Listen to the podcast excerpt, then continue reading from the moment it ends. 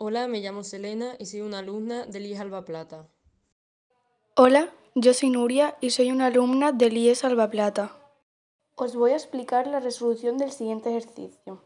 Tomás gana 48.000 euros al año. Indica cuánto pagará de IRPF, qué tipo de impuesto es, proporcional o progresivo, directo o indirecto. Y di el por qué. Bueno, pues para calcular el IRPF cogemos desde 0 hasta 12.400 euros y paga el 19%, con lo cual hacemos 12.450 por 19 entre 100, lo que nos da una cantidad de 2.365,5 euros. Después pasamos de 20.200 a 12.450. Eso se resta y paga un 24%, lo que da 7.750 por 24 entre 100, igual a 1.860 euros. Después, 35.200 menos 20.200 paga un 30%, con lo cual sería un 13.000 por 30 entre 100. Queda el resultado de 4.500 euros.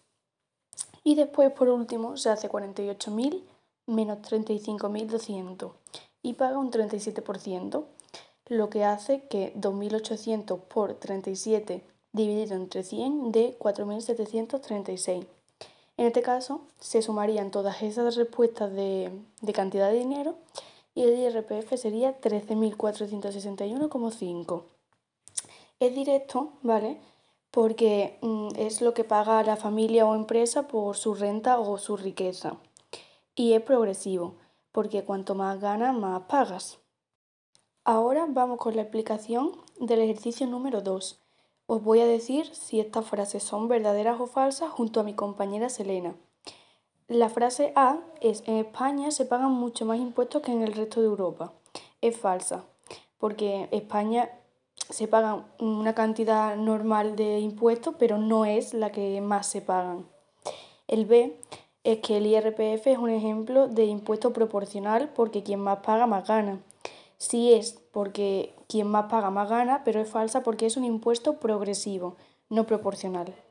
La frase C, que dice las multas de tráfico son proporcionales porque quien más tiene más paga, es falso porque en España pagamos lo mismo. En otros países no, pero en España sí.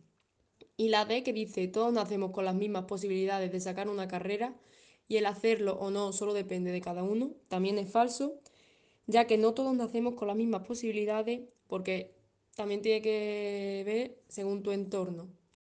Por último, pero no menos importante, os voy a hablar sobre un debate sobre uno de los temas que ahora mismo está bastante frecuente en las noticias y es lo de los youtubers que viajan a Andorra para pagar mucho menos impuestos. Recientemente el youtuber Morenus acaba de anunciar que se va a vivir a Andorra porque gana en torno a un millón de euros al año y en Andorra pagaría mucho menos impuestos.